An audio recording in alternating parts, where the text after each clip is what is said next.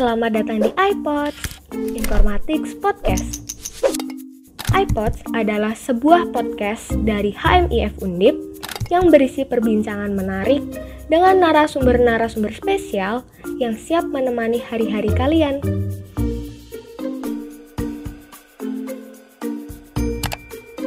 iPods. Oke, okay.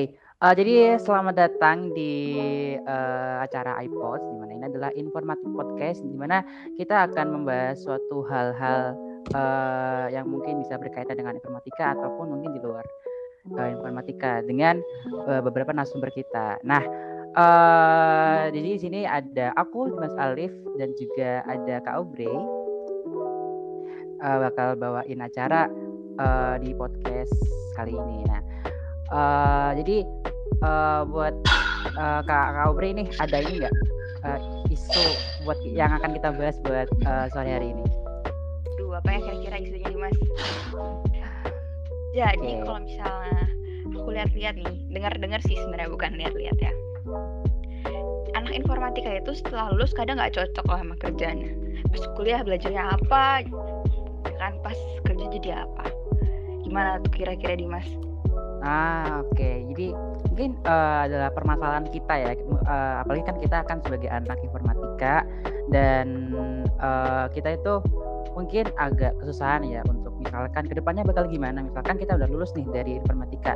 Nah uh, kita mungkin bingung nih kita mau kerja yang gimana atau misalkan nih kita udah dapat kerjaan tapi kok kita nggak rasa uh, nyaman di sana. Nah jadi uh, itu adalah permasalahan kita hari ini. Nah Uh, jadi di sini uh, kita udah uh, datengin nih narasumber kita yang ganteng banget ya untuk Kak Abdi. Oke, selamat sore Kak Abdi.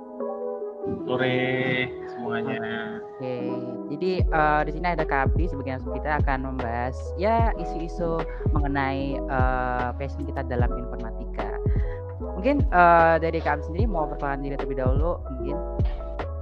Oh, Oke. Okay aku Abdi Satria Mahasiswa Purbaya. Dari tadi udah dibilang ya kakaknya Noya salah satu dari bagian dari informatika ya. Jujur kalau misalnya ngomong informatika aku sendiri lihat ke adikku aja udah pusing ya. Berarti ini orang-orangnya di sini orang-orang kuat semua lah orang-orang tahan uji. Ya, jadi iya. aku uh, barusan lulus 2021 ya barusan lulus 2021 sekitar 2021 itu uh, ambil jurusan uh, sarjana seni musik khusus untuk musik uh, gereja jadi lebih khusus lagi musik gereja dan sekarang lagi uh, pengabdian jadi karena ada beasiswa jadi ada pengabdian yang harus diikutin harus dijalanin uh, di salah satu gereja di kota Semarang. Oke, jadi uh, emang uh, Rabi ini udah ini ya baru ya berarti ya baru lulus banget ya dari tahun kemarin. Ya? Baru ya? lulus sebenarnya harusnya bisa lebih cepet cuman karena ada si corona ini jadi banyak yang tertunda ya. Ya begitulah uh, kita ya menyesuaikan diri dengan kondisi saat ini gitu betul, ya. Nah uh, ngomong-ngomong nih uh, Kak Abdi uh, ini enggak apa namanya punya uh, dengar-dengar nih aku tahu kalau Kak Abdi tuh punya prestasi gitu yang katanya itu uh, bergengsi gitu. Nah uh, bisa dijelasin tuh kayak gimana? ya ya ya ya. Jadi barusan barusan banget uh, Tuhan lah ya pasti semua karena berkat Sang Pencipta yang memberikan memberikan kesempatan. Jadi habis uh, dapat habis menang dari salah satu kompetisi dari uh, boleh nyebut brand ya berarti ya? Boleh nyebut brand? Boleh boleh. Boleh kasih lah. Boleh ya oh, aman.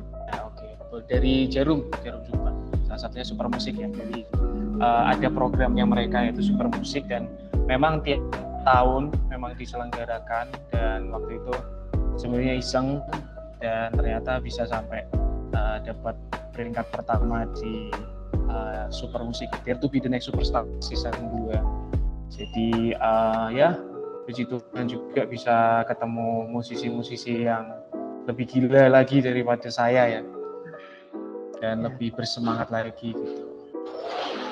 Iya, jadi emang ini ya iseng-isengnya pada dia ya. Ya, iseng-iseng pada dia, benar sama. jadi karena memang dari SD uh, sama SMP aku suka beli teh gelas ya, makanya uh, motivasi itu terus terbangun untuk ikut lomba-lomba yang seperti ini. Oke. Ya jadi uh, itu ya. Jadi buat mungkin buat uh, yang dengerin gitu kan misalkan ada kesempatan nih misalkan di perlombaan apa pun uh, kalian bisa aja tuh iseng juga buat ikutin ya. Kali aja uh, Tuhan punya punya kedas sendiri tiba-tiba kok bisa menang kayak gitu kan ya, ya nah dari situ. Nah uh, kali ini uh, mungkin aku mau nanya nih uh, jadi kan udah udah lulus ya tapi ya Udah. Nah, selam jadi dulu waktu kuliah itu uh, pasti ini ya kayak mungkin hektik banget buat di dalam kuliahnya. Tapi dari kalian sendiri ada nggak sih uh, kegiatan lain di luar kuliah gitu buat uh, mungkin ada kegiatan-kegiatan lain gitu? Kegiatan lain di luar kuliah itu sebenarnya natural ya sama ya semua kita sama ya. Uh, main nongkrong sama teman-teman terus ya yang pasti kalau uh, aku aku sendiri sebagai uh, waktu itu kuliah musik ya harus mempertanggungjawabkan uh, kemampuan atau skill yang memang Tuhan kasih ya ya jadi aku juga bertanggung jawab buat latihan. Latihannya nggak cuma soal latihan tugas karena ada tugas kuliah jadi ada latihan sendiri ngeband sendiri. Dan kurang lebih sama sih kayak kita semua lah ya nongkrong terus sama keluarga gitu. Terus uh, dulu sempet aku tuh waktu masih kuliah dan karena corona jadi aku harus tahan hidup ya. Apalagi sekarang di rumah jadi yang paling tua jadi kerja juga ya nyambi kerja juga. Kerjanya di luar dari musik jauh dari musik. Itu jadi barista waktu itu ya. Sempat lumayan lama ya sekitar uh, hampir lima bulan lah untuk jadi barista. Enam hari kerja jadi ya rasa lah untuk kerja sebagai barista apalagi aku nggak ada basic-basic banget. Kayak gitu. Paling ya kegiatannya kurang lebih seperti itu sih. Jadi uh, waktu barista itu juga pasti waktu kuliah juga kan ya? Berarti. Pasti waktu kuliah, kuliah, waktu kuliah. Ya, ya itu kan uh, udah apa ya menambah uh, kegiatan gitu dan kuliah kan kita kan tahu ya kalau misalkan kita tidak di kuliah gitu kan mungkin dari kuliah aja uh, uh, udah kayak uh, sibuk banget di kuliah gitu kan banyak tugas lah terus uh, apalagi misalkan orang-orang yang uh, mereka juga aktif di berbagai organisasi kegiatan dan komunitas itu kan mungkin bakal bakal apa ya uh, hektik banget gitu ya bakal kerasa sibuk gitu. Penuh rasanya hidupnya penuh banget ya. Iya penuh banget. ya. iya makanya bahkan kayak oh, misalkan uh, hari Sabtu Minggu kan yang yang yang katanya libur kayak nggak ngerasa ada libur sama sekali gitu. Iya. Noya jadi sering-sering bolos ibadah nih Noya nih. Parah banget Noya. Tapi ya kalau aku tahu alasannya karena kuliahnya dia, aku memahami sih ya. Memang anak anak-anak informatika nih katanya perlu skincare di bagian bawah mata katanya. Aduh iya, kayak mataku juga udah kelihatan banget ya. Apalagi semakin bertambah jadi berdobel berkantong-kantong kayaknya. ya udah sih ya uh, mungkin dimaklumi aja ya karena uh, kita juga sebagai uh, mahasiswa dan itu ya udah udah yang kita ambil gitu loh banyak banyak sekali kegiatan yang kita harus jalani dan itu sebagai tanggung jawab kita juga gitu ya harus kita jalani gitu nah teman mungkin emang susahnya di bagian itu kan kalau misalnya kita udah punya kegiatan kita uh, susah untuk bagi waktu Iya, paling susah nah, sih memang waktu itu. Iya makanya itu susah banget lagi gitu kan. Udah apalagi misal ada kegiatan yang bertabrakan tuh kita harus bener-bener gimana caranya tuh biar bisa terlaksana semua. Nah, uh, ini buat uh, gimana Kak? Terus terus lanjut lanjut. Uh, mungkin aku mau nanya, mau nanya ini ya, uh, menanya hal lain karena yang berhubung kita juga udah masuk kuliah dan kita ini uh, kadang juga susah buat bagi waktu. Nah, dari dari cara Kak Abi itu gimana sih cara kita buat ngebagiin waktu? Oke. Okay. Untuk aku kasih sedikit latar belakang, jadi uh, ya aku sama juga kuliah kayak kalian, jadi ada beban tugas dan waktu aku jadi waktu aku kerja pun di barista juga kan barista nggak mungkin yang nganggur-nganggur ya. Selalu kalau ada datang customer kita harus siap dan sebagainya artinya ada load uh, pekerjaan dan load juga untuk mengerjakan tugas. Apalagi waktu itu aku lagi nyusun skripsi. Nah itu butek banget tuh. Dan nyusun skripsi kerja barista tapi satu sisi secara keinginan hati juga pengen uh, ya bikin lagu uh, istilahnya ngerjain sesuatu di musik ibaratnya Nah kalau aku sendiri prinsipku adalah bagi waktu itu nggak selalu soal penjadwalan yang 0 jam 000 sampai jam 00 sampai jam straight ya. Jadi kita yeah. bikin. Bagus bagus juga kalau misal ada yang memang tipikal orangnya dia uh, butuh untuk ada jadwal secara tertulis. Nah sementara aku sendiri orangnya memang kurang disiplin untuk melihat jadwal secara tertulis gitu. Cuman yang membuat uh, aku bisa melewati ya bisa melewati. Sekali lagi bisa melewati ke depannya aku juga pasti punya load lebih banyak. Contoh misalnya nanti berumah tangga beda lagi masalahnya cuman intinya untuk membagi waktu sih prinsipku selalu soal menyusun skala prioritas. Artinya kalau menyusun skala prioritas contoh sebagai uh, dari konteksku ya ada pekerjaan yang aku uh, aku harus uh, lakukan. Intinya ada jam kerja, jadi dari situ aku harus nyusun skala prioritas. Kira-kira uh, kerjaanku itu sampai jam berapa, dan setelah itu kira-kira yang lebih prioritas lagi apa? Maksudnya setelah dari kerja prioritasnya apa?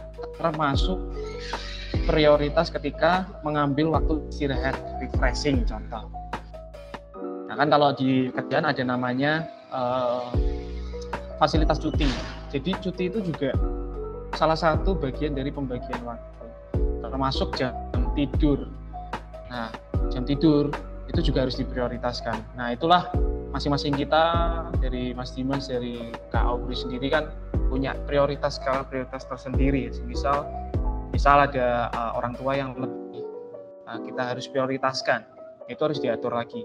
Artinya walaupun mungkin nanti nggak exact jamnya 5 jam kita belajar harus lima jam bukan. Tapi lebih ke uh, oh abis ini prioritas kedua aku apa ya? Oh abis ini aku harus istirahat dulu karena nanti jam sekian jam sekian aku harus uh, ada kuliah gitu nah kadang yang bikin kita kesusahan atau bikin chaos membagi waktu adalah ketika kita mulai berimprovisasi dengan prioritas kita. Contoh misal ada yang teman ngajak main padahal sebenarnya waktu refreshing itu prioritas kesekian tapi karena kita lagi uh, ya lagi mungkin lagi pengen main atau ada uh, cemeheu cemeheu kita yang ikut join dalam nongkrong itu kita akhirnya mengimprovisasi semua itu akhirnya ya mulai nggak balance gitu.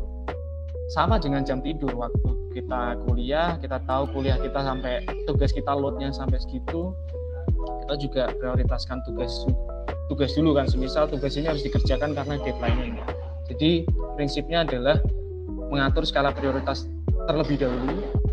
Dari situ kita bisa membagi waktu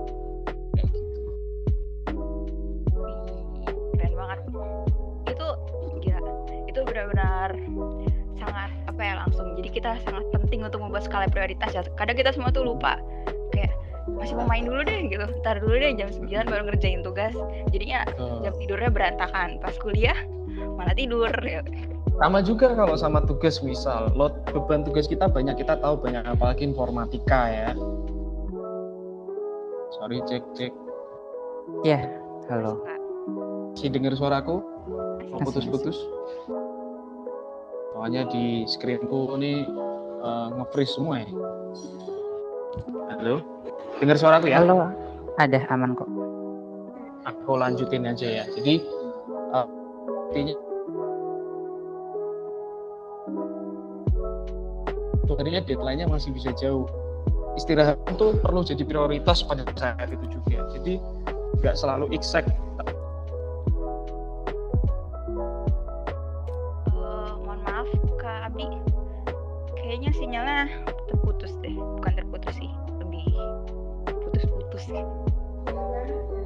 Kayak jaringannya lagi terganggu ya Kak Budi ya. Oh, ini udah mulai balik sih. Oke, okay, dah. Oke, aku lanjut lagi ya. Intinya sama kayak tugas juga kita perlu juga atur skala prioritas jangan sampai tidur kita terbengkalai karena tugas bahkan apalagi sampai ibadah terbengkalai karena tugas contoh semisal nggak bisa datang ibadah karena ibadah hanya di jam-jam tertentu tapi kita punya uh, udah ada uh, online YouTube ya, istilahnya kita bisa dengar lagi, uh, bisa ikut ibadah lagi yang semisal yang beragama Nasrani, yang semisal beragama Muslim karena waktunya exact. Mungkin aku pernah dengar dari temanku yang uh, uh, yang Muslim ada jamak sholat ya gitu ya. Jadi cerita lucu di Jakarta itu karena karena waktu waktu kita event kita harus siap sedia karena waktunya bisa berubah sewaktu-waktu semua syuting sesuai dengan schedule tiba-tiba bisa berubah. Nah ada temanku itu dia sholat sholatnya langsung dijamak gitu langsung beberapa saat gitu supaya supaya nggak terganggu gitu. Nah itu salah satu contoh lah ya contohnya. Cuman ya itu trial and error dan aku sampai sekarang pun masih terus mengubah skala prioritasku karena ada hal-hal yang mungkin lebih urgent. Itu sih Ya, jadi uh, ini ya uh, yang terpenting apa kita untuk jam tidur itu juga penting banget. Karena nggak nggak harus kita kerjain tugas banget seharian sampai sampai uh, kita tuh lupa tidur itu kan. Ini apa, kelihatannya keluhan-keluhan anak informatika ya. Sepertinya saya lihat kita ini... mengeluh ini kita mengeluarkan keluhan kak. Jadi lebih ke kita, kita mengeluarkan keluhan kita sendiri gitu. Sambil curhat ya kita. Iya. Iya, iya, iya podcast iya. berkedok ini berkedok sarkas sepertinya iya iya. Ya mungkin uh, dengan uh, dari cara mungkin dari yang lain ini ya mungkin buat orang-orang itu punya lah cara sendiri buat waktu tapi dari caranya Kak Abi itu adalah dengan cara uh, skala prioritas tadi ya skala prioritas. Jadi hal apa yang harus kita kerjain terlebih dahulu gitu supaya uh, bisa uh, yang lebih penting bisa terselesaikan lebih cepat kayak gitu ya. Oh. Nah, oke. Okay. Um, Sebentar, aku, aku mau nanya. Lagi ya. Aku mau nanya, aku mau nanya. Gimana? Uh, aku mau tahu nih. Hmm. Kak Abdi tuh kenapa sih kayak tiba-tiba kepikiran mau jadi barista gitu, mau kerja? Apa sih awal-awalnya tuh? Uh, ini ngomong jujur ya, tidak munafik dan sebagainya. Semua orang butuh uang, suka uang ya. ya kan? Iya sih, iya. Kita semua uh, semua orang itu butuh uang. Waktu itu karena aku butuh uang dan yang available dengan strata yang sedang aku ambil kan aku S1 belum genap jadi belum bisa mengambil kerja kantoran pertama itu kedua ini yang paling uh, paling uh, penting juga. Karena aku juga perlu membagi waktuku untuk uh, tetap mengembangkan potensi. Ya istilahnya apa yang aku sukain apa yang aku tekunin. Artinya kerja barista ya tetap sesuai dengan office hournya ada jamnya. Tetapi aku nggak ada tanggungan PR di rumah dan lain sebagainya. Harus yang seperti apa? Mungkin kalau ngapalin resep dan lain-lain kita bisa sambil jalan sambil kerja juga sambil ngapalin resep cuman nggak ada tanggungan untuk aku harus lembur dan lain sebagainya ya. Jadi uh, menurutku uh, uh, orang semua orang butuh uang tapi jangan sampai kita mengorbankan ambisi kita untuk dapat uang dengan merelakan hal-hal yang lebih penting. Contoh semisal mengembangkan potensi kita. Kita tetap harus istilahnya tetap harus sediain waktu lah dan jangan sampai nggak ada kan yang hina dalam kerja. Semua kerja termasuk misalnya uh, pengepul atau ojol ya semisal. Itu nggak ada yang hina karena mereka melakukannya dengan uh, latar belakang yang spesifik gitu. Jadi latar belakangku ambil barista karena yaitu uh, memang ada office hour-nya, tetap ada jam kerjanya, tetapi setelah jam kerja aku masih bisa explore banyak hal. Jadi tetap dapat uh, istilahnya dapat yang pertama ya masalah uh, fee ya masalah uang walaupun nggak banyak cuman cukup gitu. Cukup untuk uh, minimal jajan uh, kedua minimal semisal kalau jeng-jeng sama pacar nggak pakai uang orang tua ya. Itu uh, harus dididik dari kecil gitu kita apalagi kalau jeng-jeng sama pacarnya udah yang fancy fancy tapi pakai uang orang tua kan uh, kurang ada sense of belongingnya asik aku agak tersentil lah saat ini. iya loh Kak Aubrey coba tanya pacarnya itu kamu dibeliin makan itu dari uang siapa ya kalau semisal dari uang kerja keras sendiri nikahin wih Wih. bercanda bercanda bercanda bercanda bercanda. masih masih di kuliah ya BTW ya. iya iya iya iya iya, bercanda bercanda maaf maaf Iya. Iya udahlah. eh, mungkin aku mau mau ke spend ke siapa pun juga nggak ada sebenarnya kalau aku ya. bagus itu lebih baik laptopmu di upgrade gitu ya supaya nggak lemot waktu coding coding ya kan Iya. Minimal apalagi kasih kalau udah coding, gitu. udah kalau udah, udah coding udah urusan sama laptop nih kalau misalkan ini sedikit dah bablas ya. iya iya iya Ya, jadi eh, ini ya, jadi dari dari barista itu, aku aku mungkin mau curhat juga ya kali ya, mau curhat bentar deh.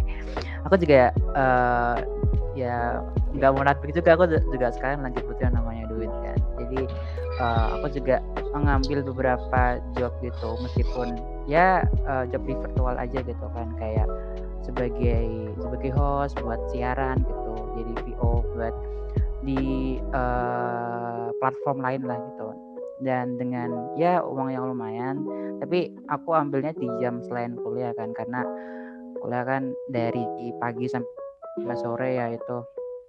Jadi aku ambil sedikit waktu di malam hari buat eh, aku siaran dan itu kadang juga kadang ini ya agak sedikit eh, capek gitu kan yang kerasa banget kalau misalkan eh, ketambahan sama agenda ini. Cuman ya semoga bisa buat ke depannya gitu lah Ya, ambil libur itu nggak ada yang salah kok. Maksudnya ambil cuti, kalian libur sehari untuk istirahat bener-bener itu nggak ada yang salah. Ada kan yang bilang pemalas gitu. Karena yang mereka-mereka itu tidak tahu beban kerjaan kita seperti apa. Jadi art- artinya benar cuma judgement dari judgement yang apa yang mereka lihat kan. Tapi kan kita perlu ambil waktu libur itu juga prioritas. Soalnya kita di luar dari kerjaan lah ibaratnya dari coding dari mungkin kayak Mas Dimas di siaran ya. Mm. perlu juga kita jeng-jeng sama misalnya kalau punya pacar jeng-jeng sama pacar jajan. Nggak harus mahal-mahal lah. Yang penting bisa ngobrol bisa refreshing. Gitu sih. ya ya anggaplah istilah anak gaul zaman sekarang kan healing gitu kan refreshing. Iya Karena nggak selalu nggak nggak soalnya tuh kayak harus setiap hari kita ngerjain suatu hal gitu ada kalanya kita tuh butuh istirahat untuk refreshing pikiran supaya apa? Sekedepannya bisa lebih fresh lagi buat kerja sesuatu daripada kita eh, burn out gitu ya. Apalagi oh sorry aku nambahin ya. Apalagi aku kerja di eh, ya walaupun di gereja aku tetap ngurusin musik ya. Istilahnya ada bidang kreatif di sana. Tanpa aku membagi waktu untuk istirahat pun eh, jadinya nggak bagus gitu. Aku beberapa kali menemukan itu mungkin nggak juara ya mungkin misal nggak didengerin sama banyak orang tapi aku bisa ngerasa eh, laguku itu cukup puas aku dengerin tuh waktu aku bisa cukup istirahat cukup refreshing terus tetap uh, istilahnya melakukan tugasku sesuai dengan aturan dan sesuai dengan ketentuan. Tapi ada beberapa yang waktu aku karena ambis ya karena ambisi sampai jam 4 pagi ya kan? Sampai jam 4 pagi tahu walaupun jam 8 itu aku harus bangun ka- kantor lagi. Jam 4 pagi masih aku kejar. Ya jadinya ya nggak terlalu puas gitu nggak terlalu oke menurutku.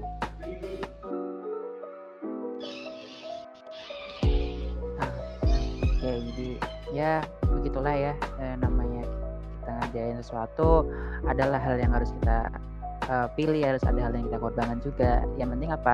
Eh, tetap sebagai eh, mahasiswa kita juga ada prioritas utama.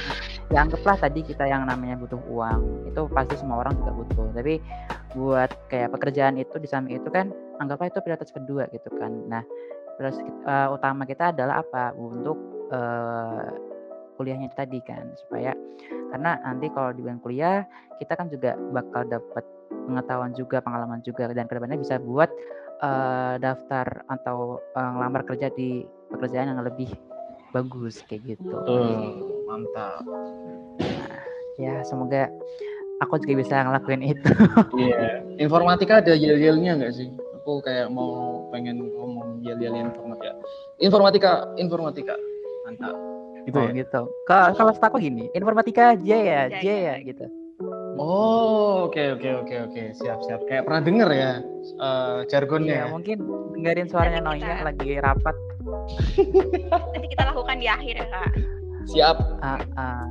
Nah, sip Oke, aku mau nanya nih lanjut. Aku mau nanya lagi, boleh kan? Boleh boleh. boleh Aku aku lihat kan Kak Abdi suka banget sama musik. Eh, itu bisa disebut passion gak sih kak? Kayak kita suka apa itu bisa disebut passion gak? Dan aku mau nanya, kita kan masih bingung nih antara yang suka sama yang passion. Itu gimana sih cara kita nemuin kita tuh tahu passion kita itu apa? Nah, ini yang ini men- menurutku ya pendapat pribadiku karena eh, ada yang yang yang kita lihat ya mungkin mungkin di Instagram atau orang lain yang dia mengerjakan apa yang dia suka, dia berhasil. Dia berhasil nih, dia berhasil mendapatkan cuan dan lain sebagainya ya. Dengan uang halal ya, bukan afiliator, bukan afiliator, tapi istilahnya dengan istilahnya dengan apa yang dia suka ya. Terus kita eh, akhirnya punya pengertian dapat pengertian oh berarti kalau aku ngerjainnya aku suka eh, artinya itu aku passion. Tapi sebenarnya kalau aku merenungkan lebih dalam merenungkan lebih dalam passion itu nggak bisa ditemukan dalam satu dua hari tapi itu perjalanan yang setiap orang bisa sangat panjang gitu sangat eh, berbeda sangat tidak bisa kita patokin. Kamu setahun bakal nemuin passionmu enggak. Karena kalau kita bilang bahwa apa yang kita suka itu passion maka nggak ada istilahnya gini maka maling dan klepto atau pembunuh itu berarti passion dengan pembu- perbuatan mereka. Karena mereka suka melakukan itu. Kita nggak bisa langsung ngecap itu. Nggak bisa digeneralisasi bahwa apa yang kita suka adalah passion. Tapi tapi ini dalam konteks hidupku ya. Ketika kamu pusing sama pekerjaan contoh aku suka musik nih. Aku waktu kuliah pun menemukan kepusingan-kepusingan ya bukan cuma karena load beban tugas tapi karena ada beberapa hal yang aku nggak tahu. Tapi aku kepo. Aku kayak penasaran ini kok bisa ya aku salah ya? Atau minimal ini kok bisa ya di- dia bikin kayak gini? Dan aku secara nggak sadar menuangkan waktuku lebih banyak untuk sekedar menjawab kekepoanku itu kemungkinan besar itu adalah passion karena apa? Waktu orang suka mereka kan menemu- tetap akan menemukan namanya eh, barrier atau istilahnya kayak eh, apa ya? Penghalang lah ibaratnya penghalang atau tantangan ke depan. Kalau orang yang passion dia justru nggak fokus ke penghalangnya tapi kok dia lebih ke dialognya di dalam dirinya semacam kayak gini kok bisa ya? Kayak gini ya. Jadi orang kepo yang passion ya dia akan lebih teliti. Tapi kalau orang ambisi dia akan lebih ceroboh. Jadi dia karena lihat orang kaya sukses before 30 ya ya, ya yang sukses before 30 sukses before 30 itu walaupun ada yang memang benar-benar sukses before 30 tapi karena dia ambisi karena aku umur 30 harus kayak gini aku umur 30 harus punya 1 M misalnya contoh kayak gitu. Akhirnya dia merelakan segalanya keluarganya ditinggalin eh, istilahnya pacarnya mungkin ditinggalin ya atau eh, hal-hal contoh ibadahnya agamanya bahkan ditinggalin. Nah itu bisa jadi pertanyaan itu passion atau ambisi. Karena passion itu enggak passion sama ambisi itu memang agak beda-beda tipis. Tapi waktu passion dikerjakan dengan sabar dengan tidak hanya melihat pada ke depan hasilnya seperti apa tapi karena just sekedar kepo. Kenapa ya kok bisa kayak gini ya? Aku mau kepo lah aku mau istilahnya mau luangin waktuku lebih banyak untuk mencari tahu untuk teliti lagi. Semisal kita gagal misalnya gagal kompetisi ini ya kita kayak oh ternyata yang juara itu dia punya eh, istilahnya punya punya kelebihan seperti ini seperti ini seperti ini. Kita jabarkan pelan-pelan sedikit demi sedikit. Maka ke- kemungkinan besar itu passion dia. Karena apa? Karena dia secara rela secara dari dorongan hatinya sendiri itu mau mengerjakan hal itu. Kayak gitu. Ada juga yang ngomong kalau dia survive karena passion. Itu pun kalau kita telisik lebih dalam prosesnya jauh. Di belakang layar yang kita lihat contoh kayak Chef Juna. Chef Juna kan aku tahu kalau dia ternyata dulu dia harus kerja di uh, dapur memasak karena ditinggal orang tuanya. Dia harus bertahan hidup. Tapi kenapa kok dia masih bertahan hidup melewati atau melalui jalan sebagai chef. Kenapa nggak dia menemukan ternyata masak itu nggak enak? Terus dia jadi contoh jadi pegulat mungkin jadi uh, superstar WWE mungkin ya yang di Amerika mungkin. Tapi dia justru lebih milih nggak apa-apa aku makan waktu. Tapi aku nih memang kepo nih memang benar-benar kayak kayak tidur nggak tenang kalau semisal ini nggak terjawab gitu. Nah itu kemungkinan passion. Dan itu aku yang aku temuin di kehidupanku sendiri karena waktu aku ngerjain musik walaupun aku menemukan kebuntuan itu kayak rasanya ada yang dari dalam tuh kayak nyemangatin gitu. Pasti bisa nih pasti ada celahnya pasti ada yang bisa kita temuin pasti ada yang itu aku mulai breakdown lagi uh, pemilihan chordku atau pemilihan melodiku mulai melihat referensi di YouTube kira-kira orang yang jadi aku jadi aku jadi referensi itu melakukan atau membreakdown sebuah lagu itu seperti apa yaitu makan waktu jadi passion nggak bisa ditemuin hanya dalam satu dua hari itu bisa bisa memakan waktu bertahun-tahun. Jadi intinya sabar sih, yang pasti passion itu ditemuin waktu kita belajar untuk sabar. Jadi bukan soal hasilnya nanti kalian langsung jadi kaya, tapi uh, bahasa bahasa gampangnya adalah kalian mencintai apa yang kalian lakukan. Jadi ketika kita melakukan sesuatu tapi kita kayak malah makin penasaran gitu ya kak. Makin penasaran ya. Kayak kenapa sih kenapa sih gitu ya? Hmm, itu nggak dituntut karena kondisi keuangan dan lain sebagainya ya. Tapi karena memang dari dorongan dalam hati kita kayak kepo gitu. Kita berani mengeluangkan waktu lebih banyak di situ. Nah itu bisa jadi indikator uh, terjelas dari uh, kalau kita punya passion atau kita passion di bidang itu tadi kan udah jelas ya kalau misalnya ambisi sama passion itu beda. Kalau ambisi kan kita tuh kayak kadang burn out gitu nggak sih kak? Kayak aduh capek banget gitu. Uh, kalau misalnya passion itu kita bisa burn out gak sih? Terus gimana kalau misalnya cara bisa. kita tuh? Oh bisa. Burnout itu bisa. Burnout itu kondisi di mana kita uh, stuck dengan jalan kita sebenarnya kalau kita mau uh, tahu dari dalam diri kita. Kita stuck sama jalan kita. Itulah kenapa banyak orang yang selalu ngomong, coba kamu masuk komunitas contoh, misal passion di musik, coba kamu ngobrol sama orang di musik. Dari burnout itu, dari kita ngobrol sama orang yang sama, istilahnya sama passionnya dengan kita, justru kita kita bisa dapat cara lain, kita bisa dapat jalan lain dan jawaban yang mungkin waktu kita pikirin sendiri nggak ketemu. Nah itulah kenapa kalau orang orang yang sukses-sukses selalu ngomong masalah channel? Makanya kamu coba kenalan sama orang. Itu adalah ketika kita burn out tadi nemuin jalan buntu.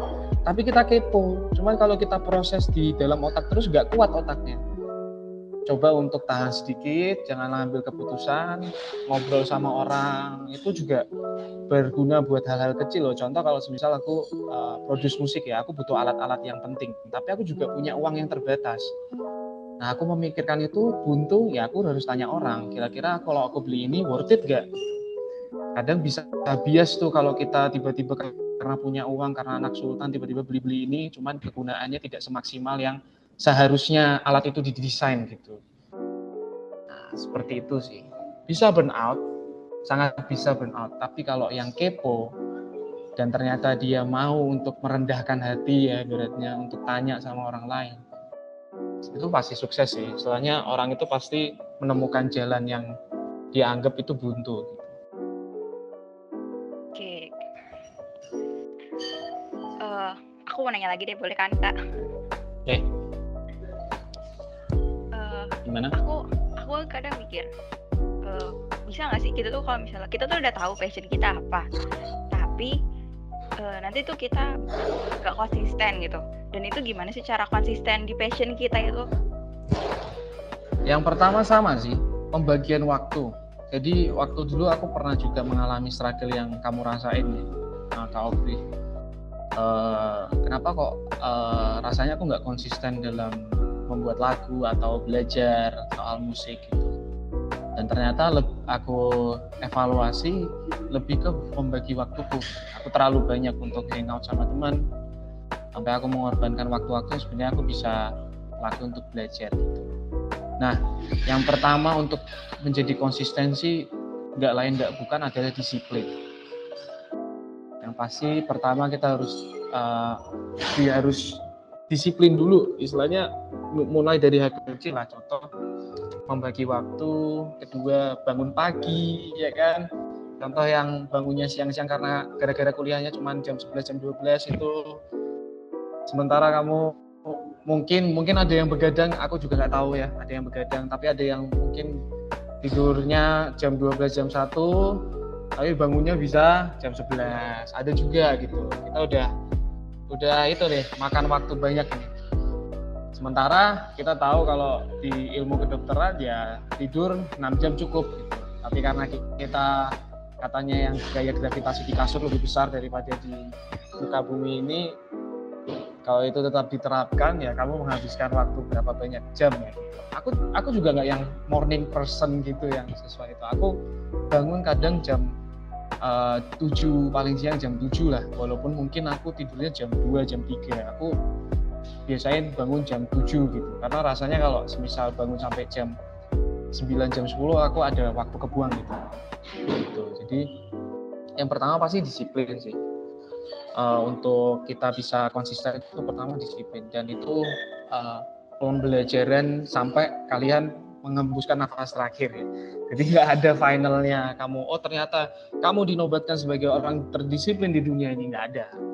Jadi itu karena hidup pasti berubah. Kalian punya anak istri, pembagian waktu kita berubah gitu. Ada ada pekerjaan yang lain. Contoh misal Mas Dimas masuk di perusahaan bergengsi yang jam kerjanya melebihi dari kalian belajar di Undip ya pasti beda lagi gitu cuman yang pasti adalah selama kita mau kita tahu kita salah ada hal yang nggak disiplin dan kita mau perbaiki. Kita udah bisa disebut orang yang disiplin gitu.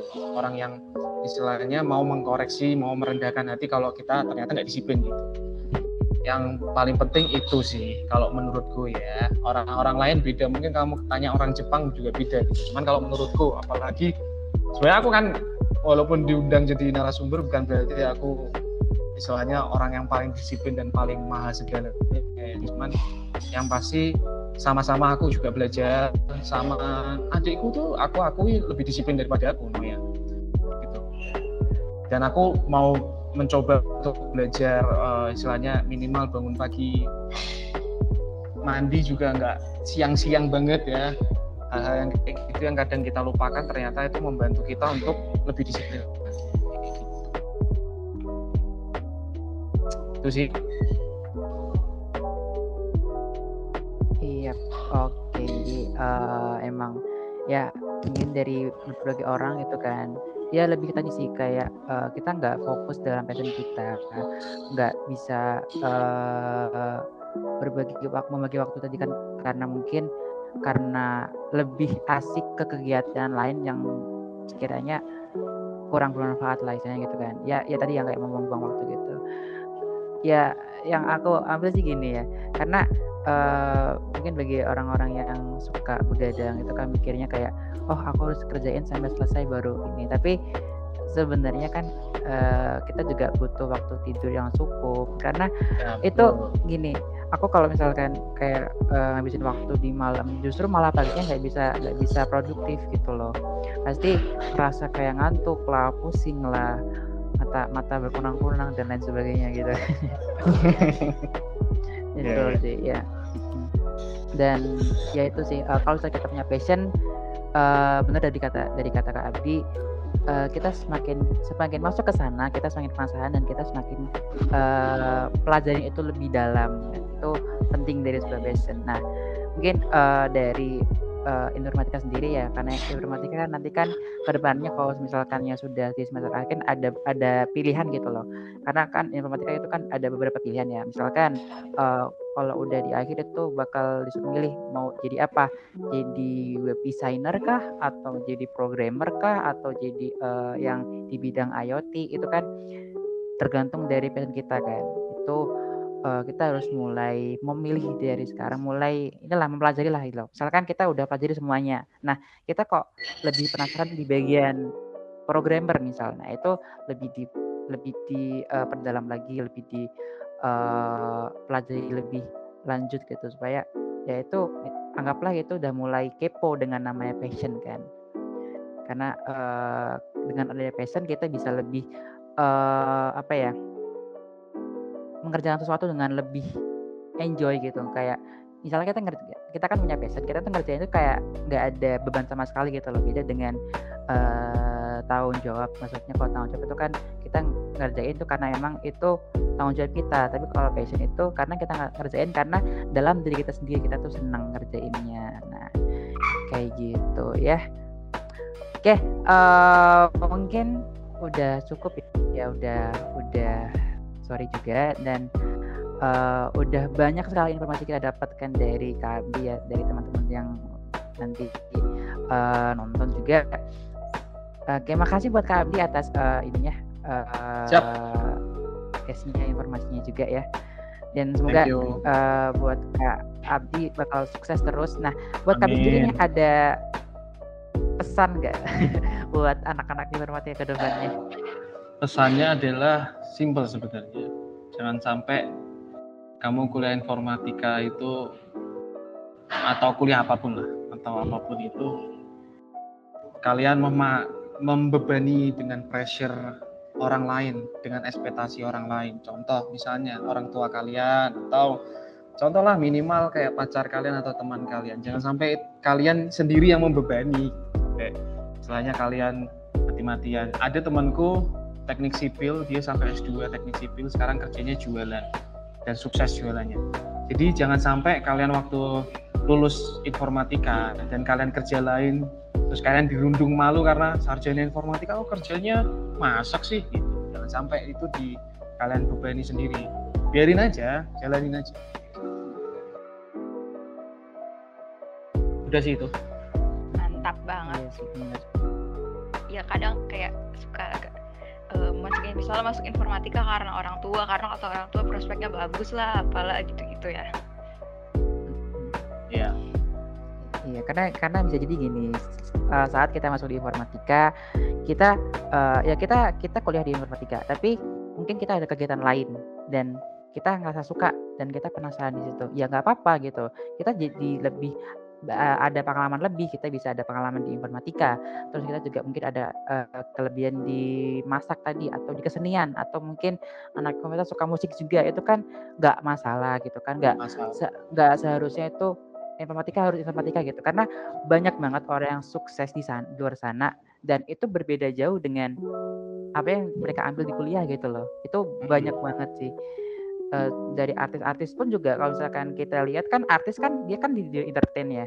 Tapi banyak banget dari mereka itu jurusannya juga nggak sesuai dengan ini kan karena artis kan nggak ada nggak ada jurusan khusus artis kan nggak ada ya Ya, jadi mereka-mereka yang artis pun juga dia tuh uh, sarjana, magister juga beda-beda gitu loh.